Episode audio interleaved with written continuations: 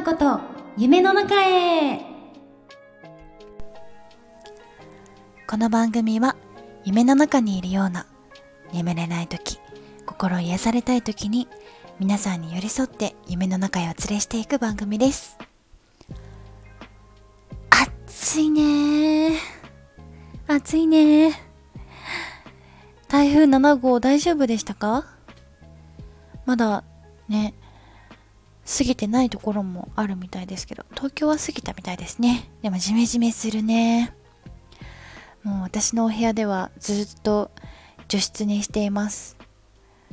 自炊もやる気にならないからスーパーで作り置きとかあの野菜切ってあのー、冷凍するものまとめたりそういう買い物に行ったりね楽してできることをしてます。ねえ暑いしねジメジメするしね。で洗濯あ今晴れてると思って洗濯しても雨に降られちゃってねびしょびしょなってね。またね洗濯するっていうね。私は今回の台風で2回しましたね。はい。やっぱ浴室乾燥ですね。そういえばあのー、今月実家にね少し帰ってたんですがその時に奈良にあるラジオ局奈良 .fm さんの生放送にお邪魔したんですよ。生放送も奈良のラジオも初めてだったからもうドキドキしてでもめっちゃ楽しかったですね。なんかその前に何日間かあの帰ってたからだいぶ関西弁やったよって聞いてた人に言われました30分間ねあのパーソナリティの方がいて30分間生放送でお届けしてたんですけどもうほぼほぼめっちゃ関西弁やったみたいです。なんかね奈良町のところにあるんですよ。商店街のところにスタジオがあってあのガラス張り大きいガラス張りでもうスタジオも丸見えなんですよ。だから、ま、その商店街にも私の声が響いてたりとか。であと観光客の方がねやっぱり多いから喋りながら観光客の人に手を振っていました。また帰った時にね出たいなと思います。聞いてくれた方いたいたかな？ギリギリの告知になったんだけど。聞いたよって方いますか？うん。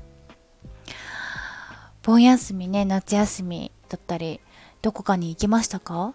もしくはこれからどっか行く予定ありますか？ぜひねコメントで聞かせてください。このスタンド FM のコメント欄っていうのもねあるのでぜひここのコメント欄も使ってみてください。コメント使ってみるとすごい私もよく見れるのでありがたいです。さあラジオメッセージ読みますよ。ラジオネームハウルチャーさんかなこさんはあ間違えた。かなこさんは ホラー映画もお好みという話でしたが洋画のベスト3を教えてください。どれが一番はないけど3つ紹介したいと思います。3つ。えー、1つは2021年のマリグナント凶暴な悪魔。ちょっと怖い。人大丈夫？でもねそんな怖いようには喋らないから大丈夫だよ。うん。あのマリグナントめちゃくちゃ面白かった。ある日を境に目の前でねあの恐ろしい殺人をするというもう見ちゃうんですよ。殺人を目の前でそういう悪魔体験をするようになる女性がいるんですね。その彼女が夢の中で見た殺人の数々が現実にも起こっちゃうんです。だんだんね凶暴な悪魔の正体が最後に明らかになるんですけど もううわーそうきたかーって感じ。もうめっちゃ面白かったですね。絶対に裏切らないからあのホラー平気だよって人とか普通に映画好きな人は見てほしいです。なんかね R18 なんだけどそこまで怖くなかった気がするんだよな。そんなグロいこともなかった気がするしどうだろう。でもこれ言ったら騙されたってなっちゃうね。はい。でも本当映画好きな人は本当に面白いと思うから見てほしいです、はい、もう一つ。2013年資料館。これはねマリグナントと同じジェームズ・ワン監督ですね。あのソウもソウシリーズもやってました。私はソウはね見てないんですけどちょっとなんかそういうグロい系はあまり見れないのでソウは見れませんでした。がマリグナント死霊館。はこのジェームズ・ワン監督です。死霊館はねあの40年もの間関係者全員が口を閉ざしてきた実話らしいんですけどもう震えちゃうね。もうさすがさすがって感じ。もうさすがジェームズ・ワン監督だよね。って。まあこの作品が初めてのジェームズ・ワン監督の作品だったんだけどいやーこれもめっちゃ面白かったです。これぞ夏に見てほしい作品って感じ。ちょっとどうなのかなって思う人はねあのこれを調べて予告編でも見るといいですね。うん。もう一つ。三つ目は1973年のエクソシスト。やっぱりこれは入るよね。これは入るよね。私小さい頃金曜ロードショーかな？とかでさ昔やってましたよね。うん。やってたやってた。顔がぐるーんって回るのね。娘が。でブリッジしてブリッジしたまま2階から階段降りてくるってね。あれユニバーサル・スタジオ・ジャパンのなんかアトラクションで2回ぐらい行ったな。好きで。めちゃくちゃ再現されてて楽しかったです。まあ、エクソシストはね、見た方も多いと思うんですけど、仕事の都合で娘と仮住まいを始めるんですけど、その家で不可解な現象が起こり始めて、娘も言動や見た目が変わっていって、神父さんに悪魔払いをしてもらうっていう話ですね。うん。見た方多いよね、きっとね。でも忘れたって人そうだね。なんか小さい頃になんか断片的には覚えてるけど忘れたなって人は多そう。大人になってからね見ると面白いと思う。今年の12月1日にエクソシスト信じるものっていうのがね公開するみたいですよ。めっちゃ楽しみ。昔のエクソシストで出演したオリジナルキャストの人もね出てるらしくてドキドキドキドキです。なんかさ、夏にホラー映画が公開するのももちろんわかるけどさ、12月にさ、ホラー映画が公開するっていうのもあるよね。これ何なんだろうね。12月もあるじゃない。ね。何なんだろう。私は別にすごい好きだからいいけど。そして他にもね、おすすめはあるんですけど、えー、グッドナイトマミーと、イーライかなこれもおすすめです。うん。あとは、ホラーってわけでもないんですけど、夏に見てほしい作品を一つ紹介したいと思います。三木聡監督のコンビニエンスストーリー。はい。私の初出演初出演映画ですね。もう見てる方もいると思いますが。まあ DVD やレンタルもできるしあと UNEXT でもねポイントで見ることができるのでぜひ見てください。これは夏に見てほしい一作です。3役しておりますのでぜひ見てほしいです。あー好きなホラー映画話楽しい。まだまだしたいところですが怖いのが苦手な人もいるのでえー、おとといねインスタグラムの方で Q&A っていうのをしたのでここで少し答えていきたいと思います。はい。まず、えー、好きな食べ物嫌いな食べ物は？うーん好きな食べ物は焼き鳥かな？塩派です。焼き鳥がめちゃくちゃ好きです。焼肉もいいなと思うけどやっぱり、ま、ぱり焼き鳥かな？焼き鳥は毎日食べたいぐらい大好きです。嫌いな食べ物は？牛乳とトマト。あとレバーですね。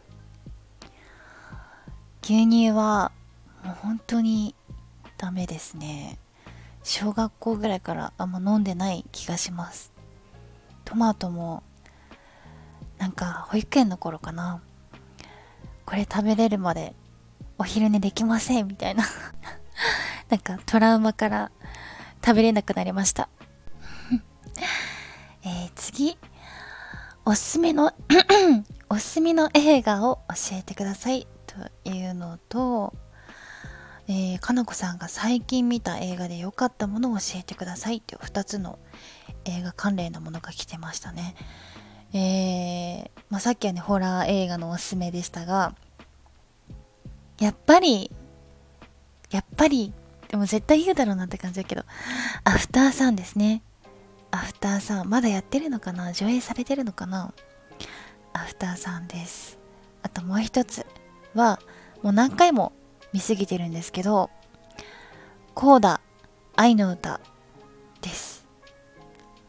コーダ愛の歌。これは2021年かな？上映されたの2022年かな？うん。もうアカデミー賞を取った作品ですね。もう愛が溢れすぎてる。最高すぎますね。本当にびっくりするぐらい涙が止まれなかったし何回も見たくなるシーンあるので定期的に見返してます。今だと Amazon プライムで見れるはずです。次。夏の日中デート。暑いから苦手なのですが距離縮むものってドライブ以外思い浮かびますか？暑いよね。ね。ええっとねどれぐらいだろうな。ドライブ以外か。映画館とかどうですか？映画見に行くだったり。あと映画夜映画見てからそのままご飯に行くだったりあとは水族館とか美術館とかいいんじゃないですかね。えー、夏休みするなら海で海水浴？山でキャンプ？うーんキャンプってあんまりしたことないんですよね。めっちゃしたいです。もう今年は海水浴はしました。海はね、行くんだけど、キャンプってあんまり小学生以来行ったことないから、ちょっと今年の秋ぐらい挑戦したいです。キャンプ。私もう、海、川、えー、湖ある中、私は湖が大好きなので、湖の近くでキャンプできたらいいなって思ってます。今年できますように。えー、次、声が好きです。あ、ありがとうございます。これからも声の仕事できるように頑張ります。ありがとうございます。次、奈良の好きなところを教えてください。奈良の好きなところ、特に私は生駒市出身なんですけど、奈良県生駒市は空気がいいところ、自然が多いところ、あとすごい季節を感じられるところ奈良町だったり奈良公園だったりとか季節によってすごい色があって全部全てがいい季節になってると思います。あと歴史が深い。やっぱり修学旅行とかでねあの行ったこと多いと思うんですけど大人になってから行くならは一段階また二段階も違ってめちゃくちゃいいのでぜひお待ちしてます。次。えー、どんどこ祭りではどこを回りましたか？どんどこ祭りっていうのは奈良県生駒市のねあの今回生駒市に帰ってたんですけどその時どんどこ祭りに私も行きましたよっていうねストーリーあげたと思うんですけどどんどこ祭りは全部回りました。全部。なんかいつも公園でやってたんですよ。大きい公園でやってたと思うんですけど今回みたいなのは初めてでちょっと迷子になりそうでした。ねめっちゃ歩いた。めちゃくちゃ歩きました。最後ねちゃんと花火も見れてよかったです。ちょっといっぱいくれてて質問を答えきれないのであと一つで終わりたいと思います。えー、今度の夢の中へはどんな企画を考えていますか、えー、次回の企画は、えー、私のお友達が来るかもしれません。はい。ありがとうございます。ということで、林かな子と夢の中へまたお会いしましょう。次回の放送日は8月30日です。はい。明日もいい日になりますように。体調管理皆さんお気をつけください。それでは、おやすみなさーい。